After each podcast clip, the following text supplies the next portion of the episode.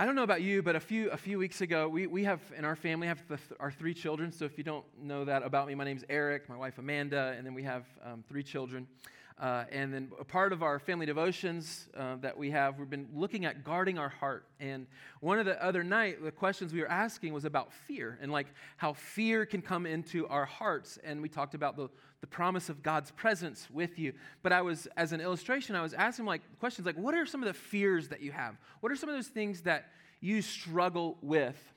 And I would even ask you that, like, what are some of the fears that kind of captivate your heart, that keep you up at night? What are some things that maybe keep you, and they're like, it brings anxiety potentially? I was telling our boys and Grace and our family, I was telling them when I was younger, when I was close to their age, I was terrified. I know I didn't look like, I'm like, man, I'm a boy. I'm like a sports guy. I mean, I love sports. Like, I feel like I'm tough, all those kind of things, played football, but whatever. At nighttime, it wasn't necessarily the darkness, but the quietness of night allowed my mind to go to places that would lead me to fear. And a lot of that fear was, and for me was, am I saved? Am I a part of God's family? I grew up in this home that was full of church. We went to church all the time. I remember when I served as a youth pastor a couple churches ago before we planted Redeemer. One of the ladies at that church that was still serving, she's like, I remember holding you when you were an infant in the nursery. And so like literally I grew up in the church, if you could say. I had heard about Jesus. I'd heard about heaven. I'd heard about hell. I'd heard about sin and all these things. And to be honest, they all kind of freaked me out. I would lay at night and be worried. I had heard about the rapture, that Jesus is going to come back for his bride. And so I was telling our boys, I would sometimes, when it was really, really quiet in our house, be like, and I couldn't find mom or dad. I'm like, oh no, have I been left behind? I would be terrified. I would be like, I do something wrong? I must not have said the right prayer. Did I not do the right thing? And so I would lay at night terrified. And so we had a small little ranch house. My parents still live in this same house. It has a small little room. And right outside that room was our laundry area. And it would kind of pile up. It's three men and one and my mom in the house. There's three, or not men. I was a little boy. Okay, so two boys and my dad. My dad was the man of the house. And then there was my mom. I was not the dad of the house or the man of the house. But because I was terrified. And so I would lay at their door. Their door would be shut. And if I was thinking about eternity and started thinking about heaven, I started thinking about am I really saved? I don't know. Have I done something wrong? Would God actually love me? Would he forgive me of my sin? And so I would be terrified so much that I would lay on the dirty clothes. I'd pile up our dirty clothes and use that as a pillow. Smelled pretty bad, but I would lay there in front of my parents' door because I was just scared. And I don't know what keeps you up at night or the things that terrify, but that was something for years of my childhood. I would lay on that dirty clothes outside my parents' door because I was nervous and scared, like they're going to be missing, or they're going to be gone, am I going to be left behind, or am I really saved, and if I were to die, what would happen, or if something happens, it controlled me there for several years. And it's led me to our passage for this morning because it's a question I think many people have asked. I have had opportunities to answer this question as students and other people and parents and different ones have asked me this question. And here's the question. Is there some sin that I can do that God would just never forgive? That God is unwilling to forgive me of? Is there something that I could ever do that God would be like, I can't forgive you for that? Some refer to this as the unpardonable sin. Jesus in our passage is going to refer to this as an eternal sin where there is no forgiveness. And so I think that's a question that many, I would say even professing followers of Jesus have asked. Is there something that I can do that God would say, no, I cannot forgive that? And Jesus is going to answer that in our passage this morning, but it's going to be in this greater context of answering this question as well, is who is the true family of God? Who are a part of God's family? We get this, you probably heard, even as I pray, I say, Heavenly Father. And you might wonder, why do I talk to God that way? Why do I refer to him as Father? Well, for one, we see that in Scripture, that he is a father to the fatherless. We see that God is referred to as a father. Jesus, the Son of God, referred to the Father in that way. He would pray. And when he taught us to pray, we looked at that a few weeks ago. He said, "Our Father who art in heaven, hallowed be your name." So we see this familial aspect of God, and as he's a father, and that he is adopting his own people to be a part of his family. He's inviting people to join him in being in his family. So the question is, who is the true family of God? And can anybody be in this family? Is there certain things that I can do that keep me from being in this family? Again, as being a high school pastor, I got to see over years and years of different relationships being so broken between parents and their teenage sons and daughters, where sons and daughters were no longer accepted into their home. Like, you're not accepted here because of your lifestyle or because of the choices you make. And they like, listen, literally, you've heard this phrase, right? Disown them. Because maybe they've just gone too far. Well, the question that we're going to try to answer this morning, and we're letting Mark answer it for us through God's word, is, can anyone be a part of this family? Is there something that I can do that's going to keep me from being in this family? So if you have a Bible, I want us to look at this really interesting story. This is one of the benefits of just walking through a book of the Bible, walking through exposition. Let's just look at verse after verse after verse. There's plenty of passages, as a pastor myself, would gladly skip over and not preach on. And this is one of those passages that's a little bit challenging to hear, and it's also challenging because of the content of it. And it's something that you're not like, you know what, I'm going to have a good sermon series. It's like Easter. Let's get everybody here. Let's preach on this. Probably not something I would choose to preach on, but this is God's word. And so the great news is that God gives us the text, not a pastor. So listen to God's word, starting in chapter 3, looking at verse 20. Then he went home, and the crowd gathered again, so that they could not even eat. So again, we've been seeing this. The crowds are attending to Jesus. They are coming to Jesus. They are like, he's this miracle worker. He's a healer. He does these amazing things. Who is this guy? And everyone wants to know, who is this man and what is he like? So the crowds are gathering. And so yet again, we see the crowds gathering in verse 20, so that they could not even eat. And when his family heard it, they went out to seize him, for they were saying, he is out of his mind. You see, what we're going to see first and foremost this morning is we're going to see opposition. We're going to see a few different oppositions, but the first one we're seeing the opposition from Jesus' own family. There is opposition to Jesus' own family. They are coming. They must have been hearing and they're seeing. I mean, remember, Jesus is a man as well. He's the God-man. He is born of flesh and blood. We celebrate this at Christmas. His incarnation, his coming. He had brothers and sisters. He had a mom and a dad. We don't see much of Joseph as he's an adult. So we assume, and most all theologians assume and pastors assume, that Joseph must have died at some point during the years of Jesus being raised and reared in his home in Nazareth.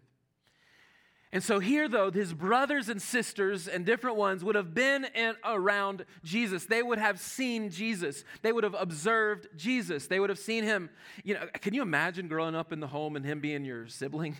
Like, man, some of you grew up with that, right? Like the goody two-shoes person in your home. You're like, they get away with everything, and you're the one. See, the only people that complain about that are the people who are the ones who are always getting in trouble. I feel like my brother always got away with everything, and I was always getting in trouble. But can you imagine, though, Jesus never messes up? You know how annoying that would be for you? You're like, it was Jesus. And you're like, nope, it's not Jesus. He didn't mess. He never messes up. He never makes a wrong statement. He never gets angry. It's like, you try to get onto him. You're trying to get under his skin like every sibling does, different rivalries. And Jesus never does. So I'm sure there would have been clues about Jesus. And they were watching him like, he's different. But here, all of a sudden, the crowds are enveloping. The crowds are coming.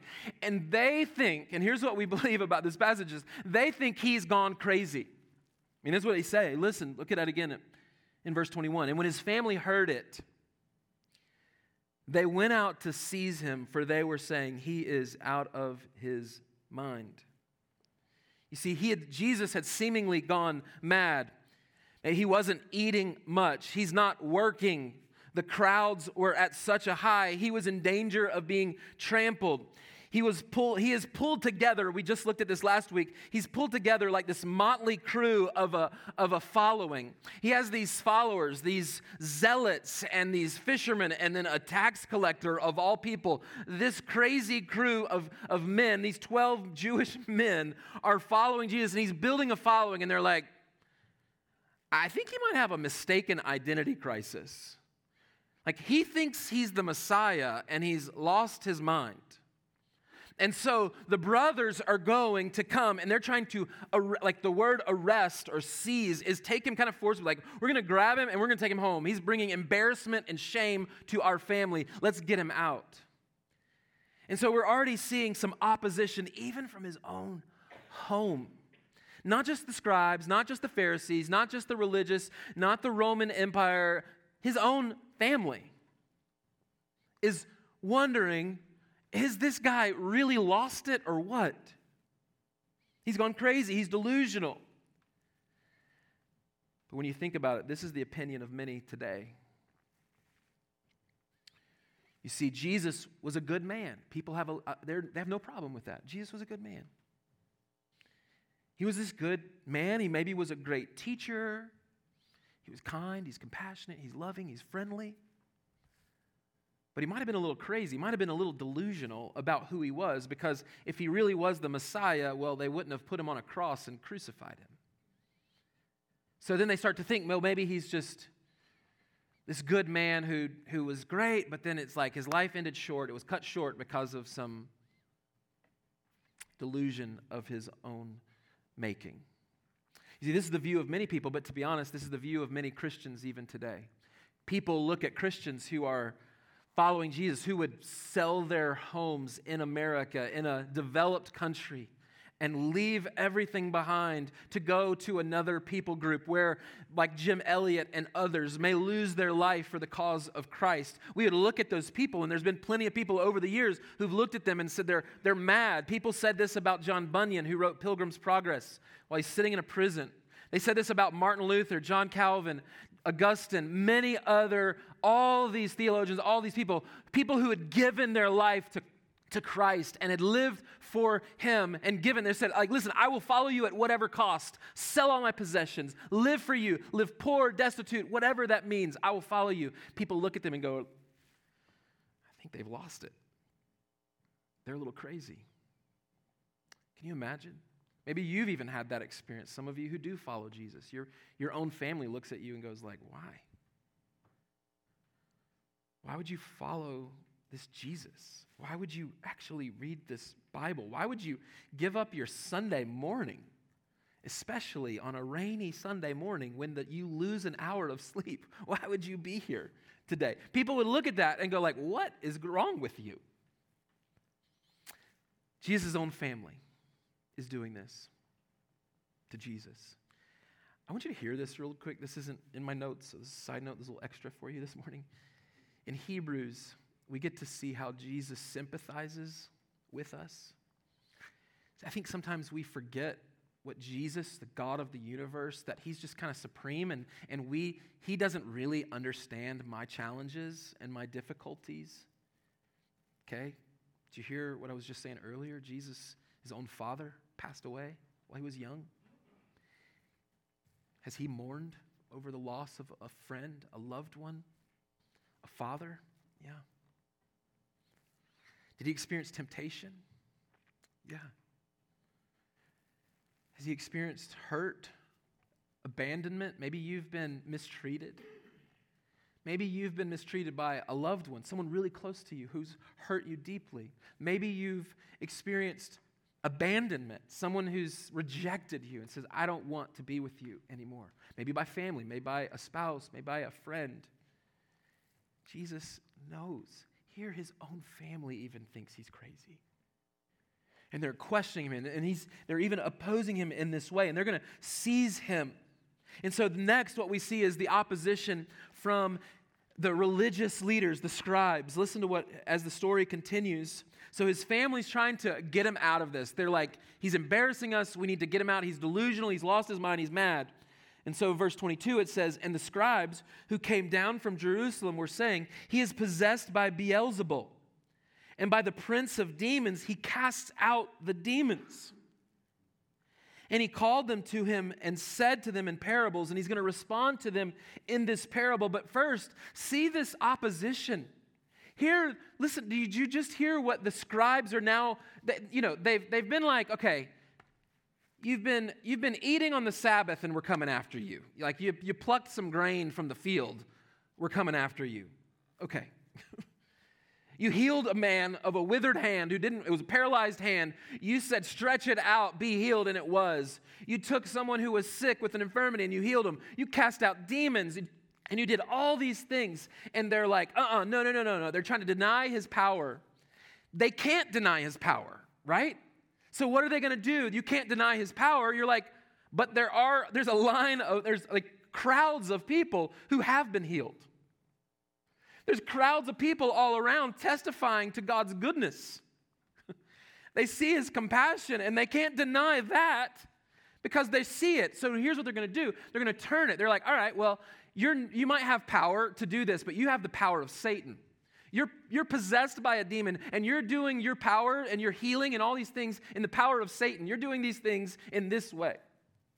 This is their approach now. And so here, listen to Jesus' response as he does it through a parable. And he called them to him and said to them in parables, how can Satan, I mean, this is an easy response, right? You're like looking for a softball pitch, you know, like put it on a tee. All right, you're going to say, I'm a demon possessed and I'm casting out demons.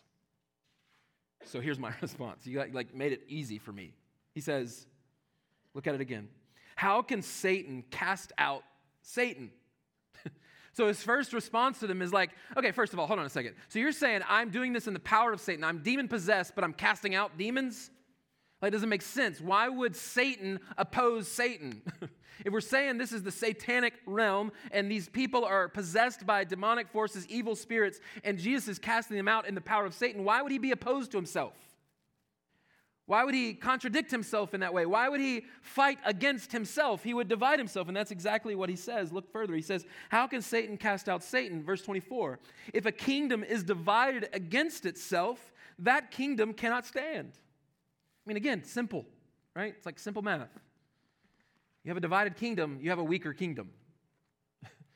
If you have a mole in your crowd and they're deviating from your way of doing things, it's fracturing. They're creating fractures in your kingdom. It's not going to stand because you're fighting against yourselves. And they're blaming Jesus as being doing things in the power of Satan. And he's saying a kingdom divided itself cannot stand. Verse 25. And if a house is divided against itself, that house will not be able to stand. I mean, same illustration, just doing it through a kingdom and then a house. Verse 26, and if Satan has risen up against himself and is divided, he cannot stand, but is coming to an end. Again, he's just belaboring the point. Like, Satan, if you're saying I'm doing this in the power of Satan, and I'm doing this work against Satan by casting out demons, I'm weakening Satan's power over the world.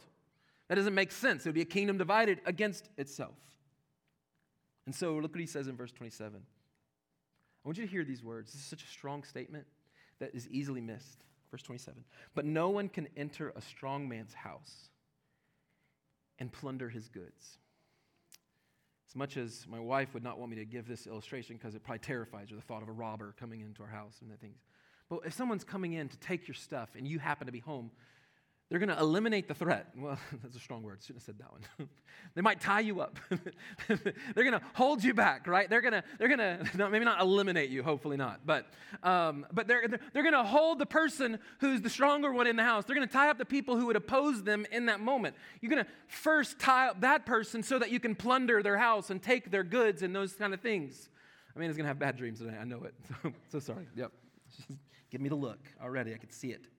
The idea, though, is he's saying this. He's saying, listen, no one can enter a strong man's house and plunder his goods unless he first binds the strong man. Then, indeed, he may plunder his house.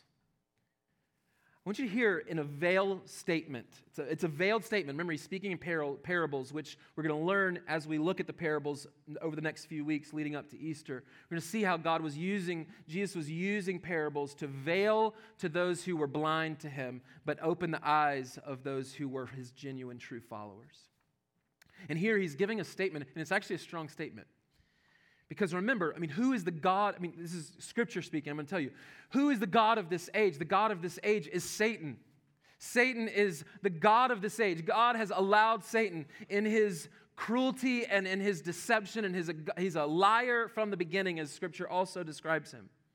He's this liar from the beginning. He's a deceiver. He comes to kill. The Bible tells us he comes to kill and destroy.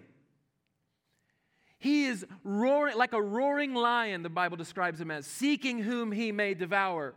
This is a strong one. This is the one, the God of this age, who has brought chaos and deception and brokenness in our culture, in our world. We see the effects of sin, and that is exactly what Satan wants to see happen in our world.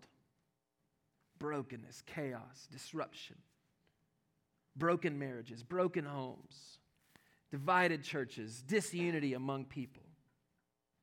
He loves to see all of those things because he's coming to destroy. But did you just quietly hear what Jesus said? But no one can enter a strong man's house and plunder his goods unless he first binds the strong man. You see what Jesus is saying? In a small little way, you can't hardly even see it if you're not looking carefully. He's saying, I'm stronger. I'm the one who's going to come in, and I will bind him.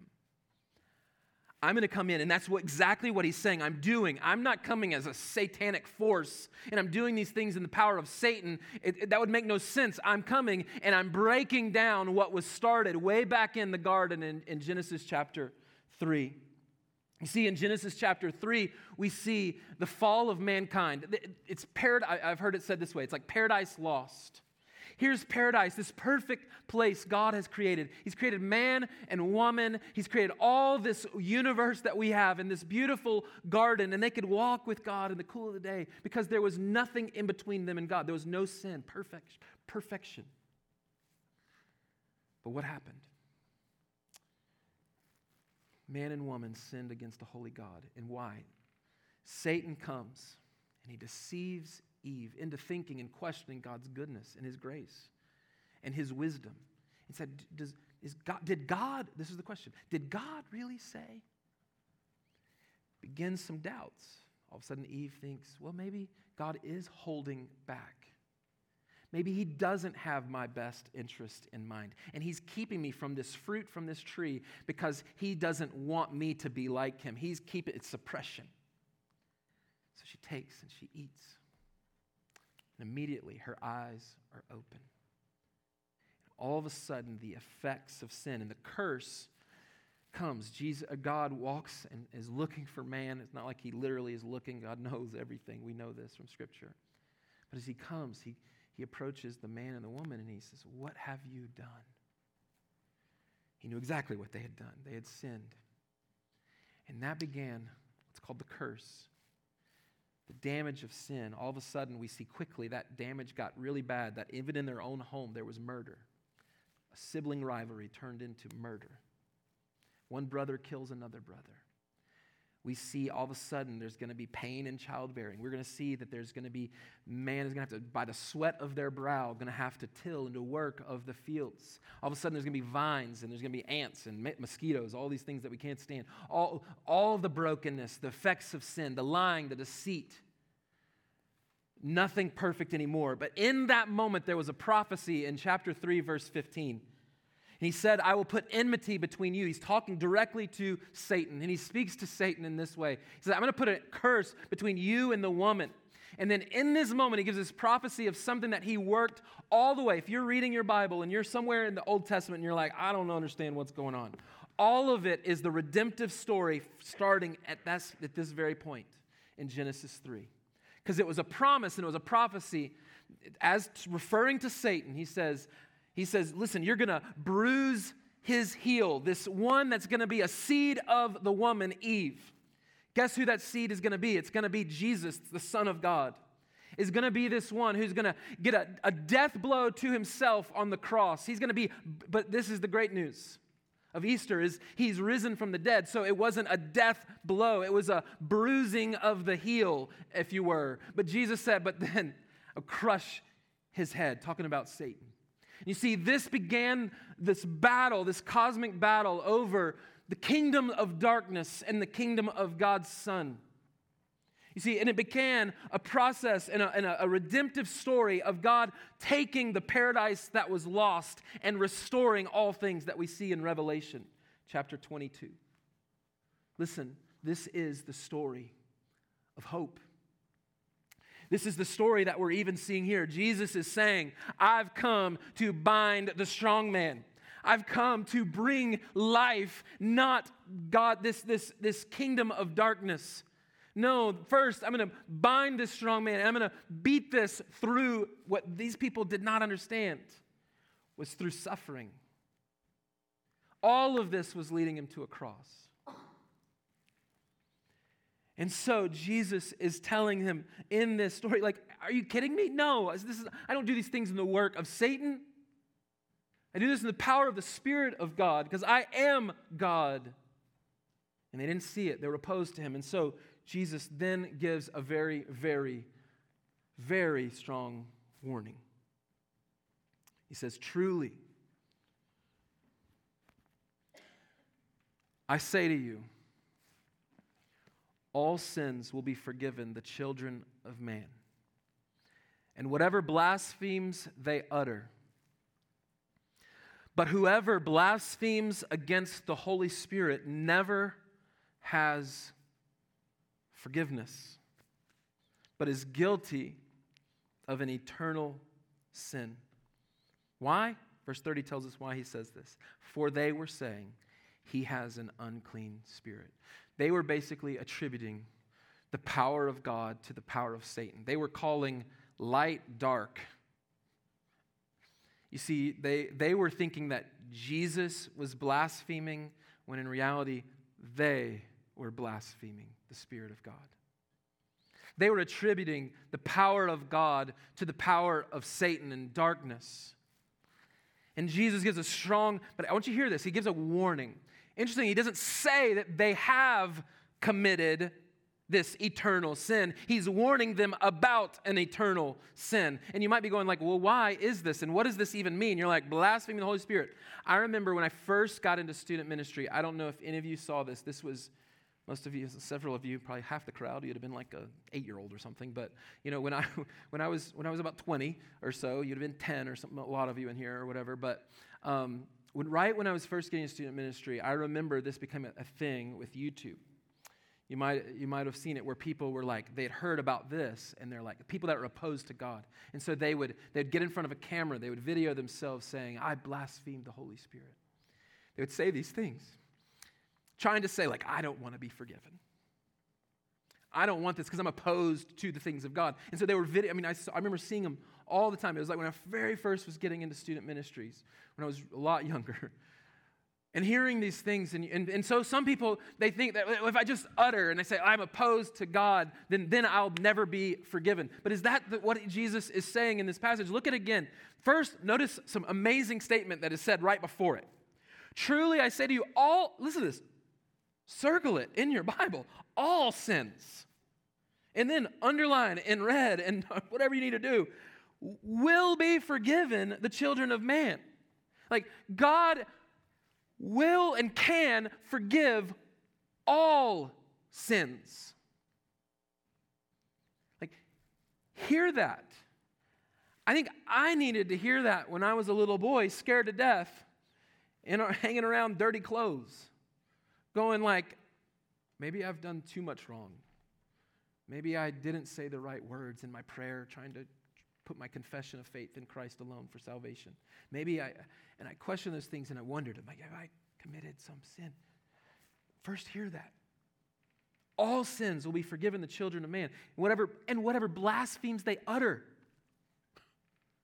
You blaspheme God. You mock God as a teenager. You look and you claim, oh, I don't believe in this nonsense. Maybe that was some of you when you were younger. You're like, man, no. This is crazy. I look at some of my friends who were followers, you called them crazies. You called them radical. You're like weirdos. You know, you gave them all these names because you're like, what are you doing? And you thought that was ridiculous that you would actually believe in this God. Like, do you really believe Jesus is actually God? Are you kidding me? Can that be forgiven? This passage says, absolutely.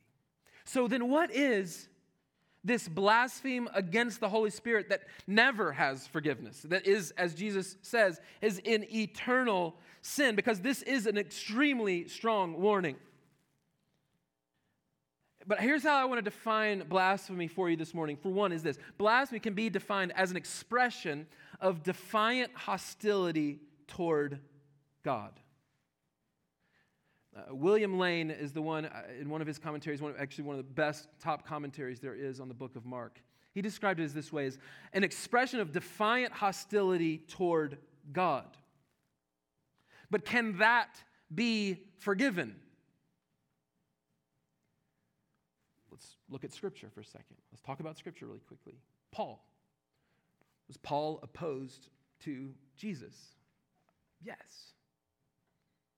Was he chasing after Christians to murder them, to put them in prison, to silence them? Yes. When his name was Saul. He's a persecutor of Christians. He goes. Could you look at other people who have early on? Let me tell you this. In this passage, the brothers go to seize him because they think their brother is mad. Jesus is mad. Guess who becomes one of the pillars of the church in Jerusalem? Jesus' own brother, James, becomes this leader of the Jerusalem church of God in the book of Acts that we see. Did he deny Jesus in his power in that moment? Absolutely he was. We see that they think he's crazy. His disciples don't even understand him. Even in the moment of Jesus' death on the cross when he is arrested, where do you find the disciples going? Run in the opposite direction. Remember Peter. Peter denies Christ 3 times.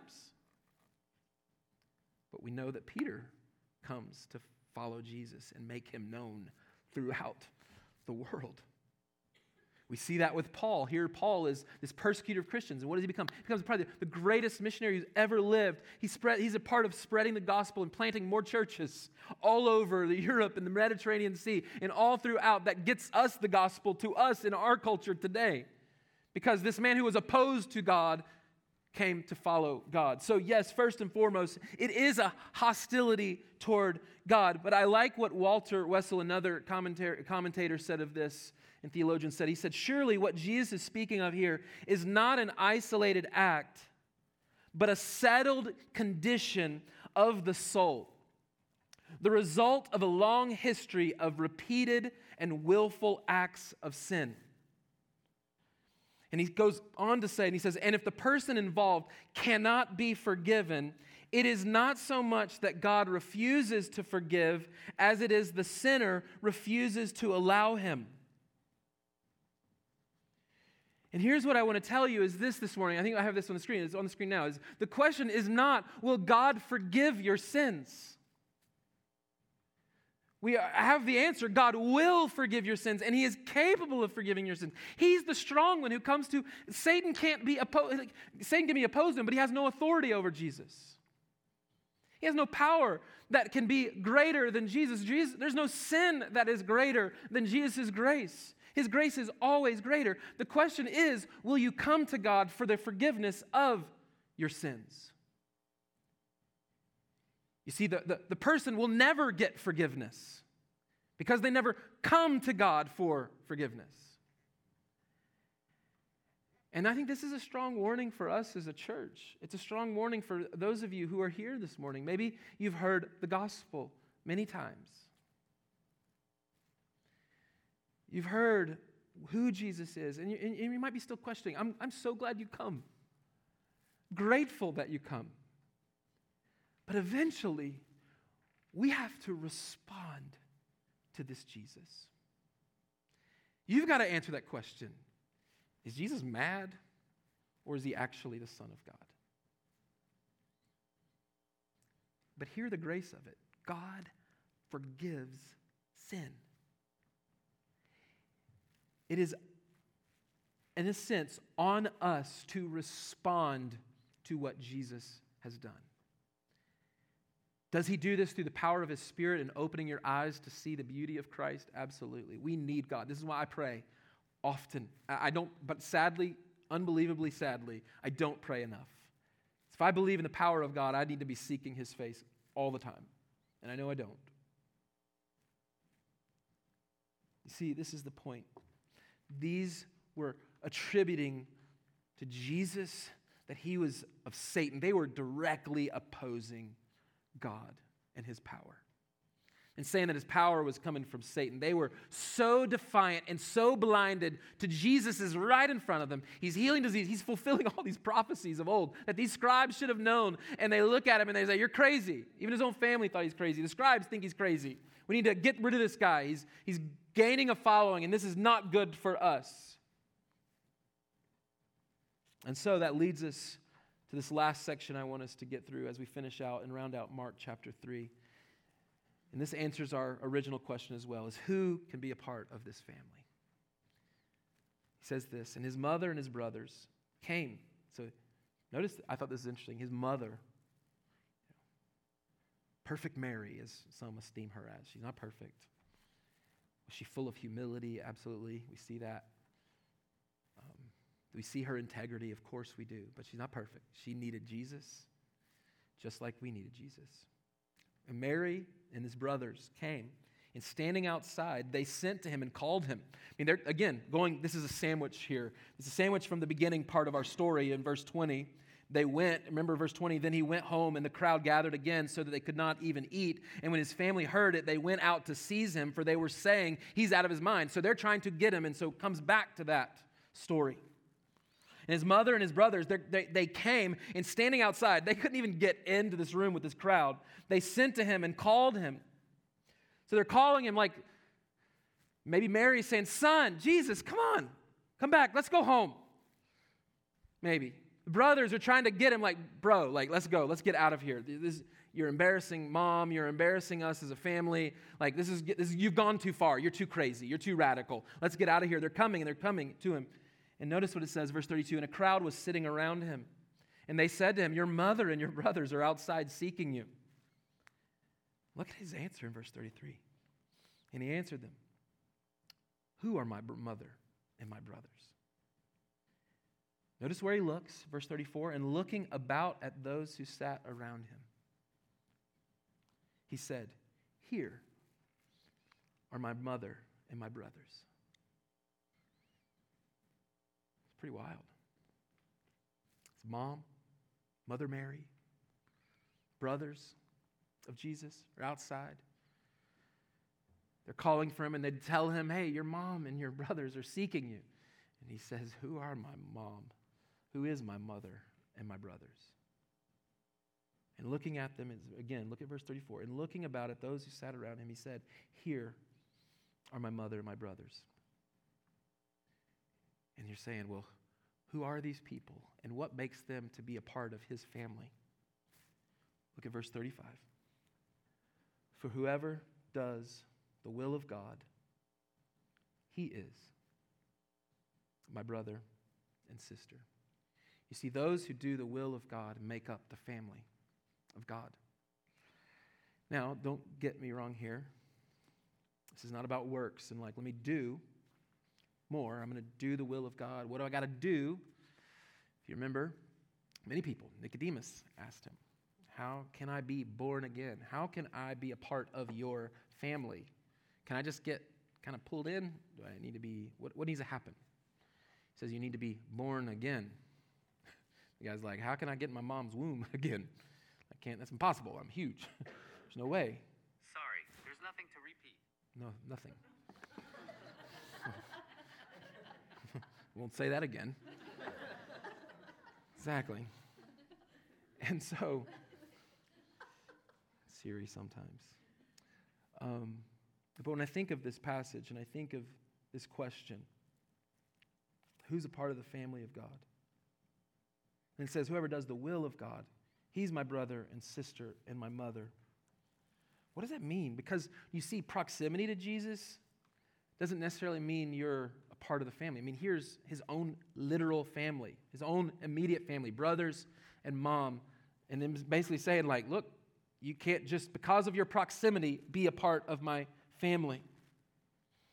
See, this is a radical obedience to say, your will be done. Remember back to the Lord's Prayer.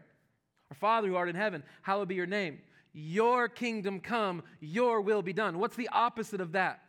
The opposite is my kingdom come, my will be done. And guess what? That's what most of us do with our lives. It is my kingdom. Why do you get angry at your spouse because of something? A lot of times it's because they're maybe opposed to your kingdom.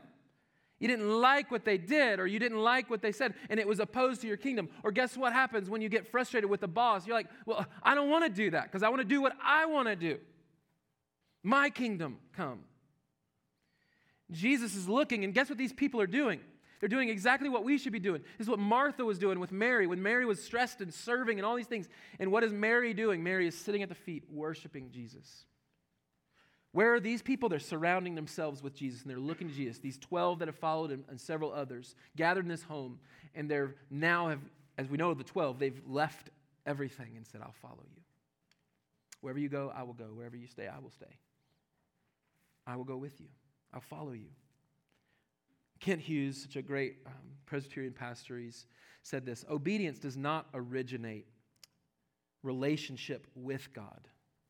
See, you can't just be like, oh, I want to be a part of God's family, so what do I need to do? Like, okay, so I'll do God's will. I'll do something about it. No, obedience does not originate relationship with God. Faith does that. When we repent of our sins and put our faith in Christ, which both of those things, repentance and faith, are an act of belief in God. You turn from your sin because you believe God.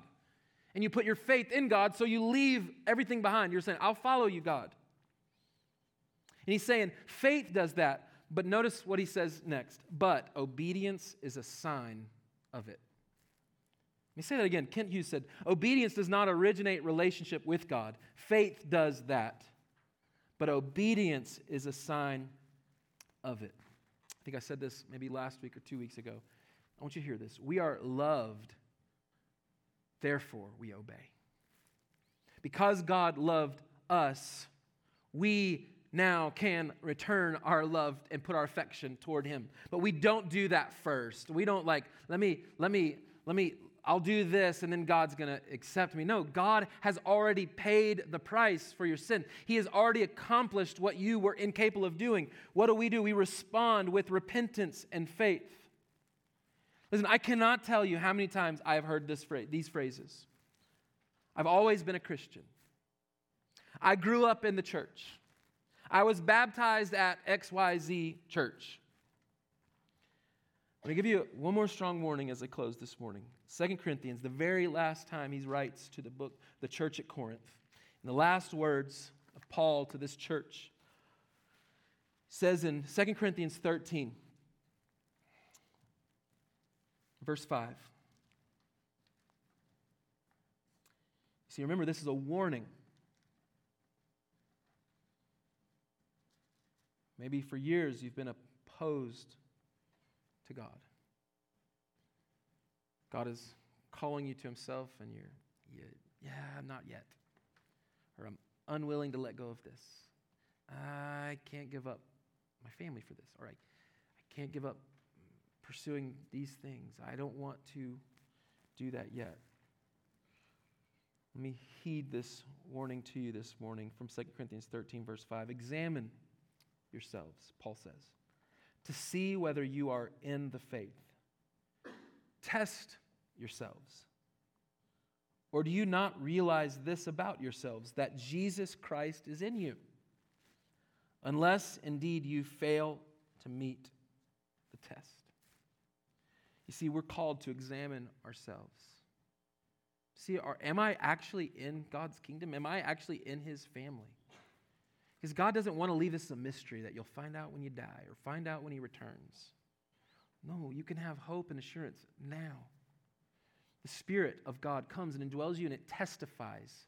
It's a It's a testimony of your genuineness of faith. Like, is there fruit in your life? Are you seeking His kingdom? Have you joined in His mission? If you're a follower of Jesus and you're still kind of half in and half out, no, all in or nothing. God is calling you to Himself and inviting you. And listen, the warning is back at our passage of who doesn't ever get forgiveness? The person who doesn't respond and ask for it is the one who never gets repentance. That's the unpardonable sin, because guess what? You're never going to be forgiven something you don't ask for forgiveness for. You don't seek God, you won't get God. And you'll die apart from Him for all of eternity. Please respond to Him. Let me encourage you. Let the forgiveness of God free you to carry out the mission of God. For those of you that are a follower of Jesus, listen, let that free you. You are forgiven. You're set free from the penalty and the power of sin over your life. You can live for Him joyously, and you can radically live for Him, and where everyone else looks at you and says, you're weird, you're crazy. Why would you do this? Why would you give up this? Why did you give up this high-paying job to pursue something else? Or why would you sell your home to live in a different area, in a part of town that maybe most people would never live in, because you're like, I want to reach these people because they need the gospel too. Why would someone do those things? Because they've been forgiven. And they said, okay, I'll follow you wherever you want me to go. I'll follow you, and I will join you in your mission. I'm going to ask you, are you giving yourself to the advancement of God's kingdom? Because here's what he says as we round out chapter 3. For whoever does the will of God, he is my brother and sister and mother. I'm going to ask you, one, as 2 Corinthians 13:5 was telling us, test yourself. Are you an authentic follower of Jesus? Are you following Him? How do you test that? Where's the fruit in your life? Do you find yourself always angry? Do you find yourself impatient? Do you find yourself not following the fruit of the Spirit? You're not gentle. You're not kind. You're not loving. Listen, we're not saying perfection here. Please don't miss that. I am so imperfect. Just ask my wife. She knows really well. My kids could tell you too. Those who are closest to me know. Nowhere near perfection. All I can do is claim Christ. I point to Him. He's the perfect one. He's the strong one who has defeated sin and death. He binds the strong man to give us the freedom to live on mission for Him. So for one, if you've never responded in genuine faith, I want to invite you to. I hardly ever do this, but I'm going to do this morning. I want to invite you to pray with me. We're going to bow our heads and close our eyes here for a second. I want to encourage you. Listen, if you're like, I don't know, I've been pushing back. I've been kind of waiting, and I've been waiting, and I'm waiting. Listen, don't be like these scribes who he's warning. Listen, don't miss out on the kingdom of God and being in the family of God because you've denied the Spirit's work in your life, and you've said no, and you've said no, and said no. You never know when the last time God's going to give you an opportunity to respond to Him. This might be that last responsibility or response time for you. But I also don't want to guilt you into anything. Listen, this has got to be a heart attitude. These words that I say will not save you. It comes from your heart. It comes from a heart changed by the gospel, that your eyes are open like we see the disciples, tax collectors, zealots, fishermen, responding. We're going to see this with an adulterous woman. We're going to see all kinds of people who are seem like such outsiders get to be in His family. And that's the kind of people He's inviting. He's creating a new family. He's called a people to Himself, Israel. And then as we're seeing this new covenant, all people who will follow Him can be a part of His family. He will adopt you as sons and daughters in His kingdom. But it comes by repentance and faith and responding to what Jesus has done on the cross by paying the penalty for your sin, dying the death that you deserved. The beautiful truth is what we're celebrating at Easter season is that He rose from the dead. He conquered the power. He bound up the strong man through His death on a cross. Instead of just binding him up, He bound Himself to a cross, a criminal's cross, beaten, mocked, scorned, so that He could offer you forgiveness of your sins. This passage is telling us He will forgive you of all sins. Listen, don't worry about your past, what you've done, how you've rejected God, how you've lived for self, how hurtful or harmful you've been, or what people have even done to you. Listen, today is the day of repentance, and you could put your trust in him. So I want you to bow your heads and close your eyes with me and pray. For those of you who are a follower of Jesus, we pray that God would radically change our hearts and the hearts of people to respond to his call of salvation to all. And so if this is your heart's cry, if this is what you long to have is a relationship with God, I invite you to pray words like what I'm going to pray now. I encourage you to mean it from your heart. You could say something like this: Lord Jesus, I believe that you are who you say you are, as we're seeing in this book. I believe that you are God. I believe that you died for my sins. And I want to rest my hope of my eternal life. I rest all of my hope in you alone. Father, save my soul. And help me to live for you. Help me to say, your kingdom come. Your will be done. Father, I put my faith in you alone. Help me to live my life for you. Help me to join you in your mission. God, that we get to be a part of advancing your kingdom. Lord, I just want to thank you for Jesus. And so, Father, I pray for these in this room, maybe some who are questioning and wondering, am I really a part of this kingdom? Can God really save me? I pray that they will make that assurance today. That they would just nail it down. That you will forgive any person who will come to you by faith. Do what only you can do. God, I thank you that you are our Savior, our Redeemer, and our Lord. Help us to live in light of eternity. For those in this room, I pray that are following you already, I pray that we would get serious about following you, and that we'd make you known in this community, and that we would see a great awakening of a gospel awakening of people repenting of sin and putting their faith in Jesus and radically living a life in obedience to you and your word. God, do that through this church, Redeemer Community Church, and its people. I thank you that you've brought us together in your sovereignty on this cold early morning because of losing an hour's sleep. I thank you for these families who are here. These are all ordained by you, and so we ask for your help to live in light of eternity. So, Father, we thank you that when we cry out to you, you hear us. And we're going to sing a song here in just a second, God, a psalm that is God's word, Psalm 130. Out of the depths I cry to you, O Lord, hear my voice. Let your ear be attentive to my pleas for mercy. If you, O Lord, would mark iniquities, O Lord, who could stand? But with you, God, there is mercy and grace. There is forgiveness. So I thank you for that. God, I ask that you would help us. Help us to live for your kingdom alone. In Jesus' name, amen.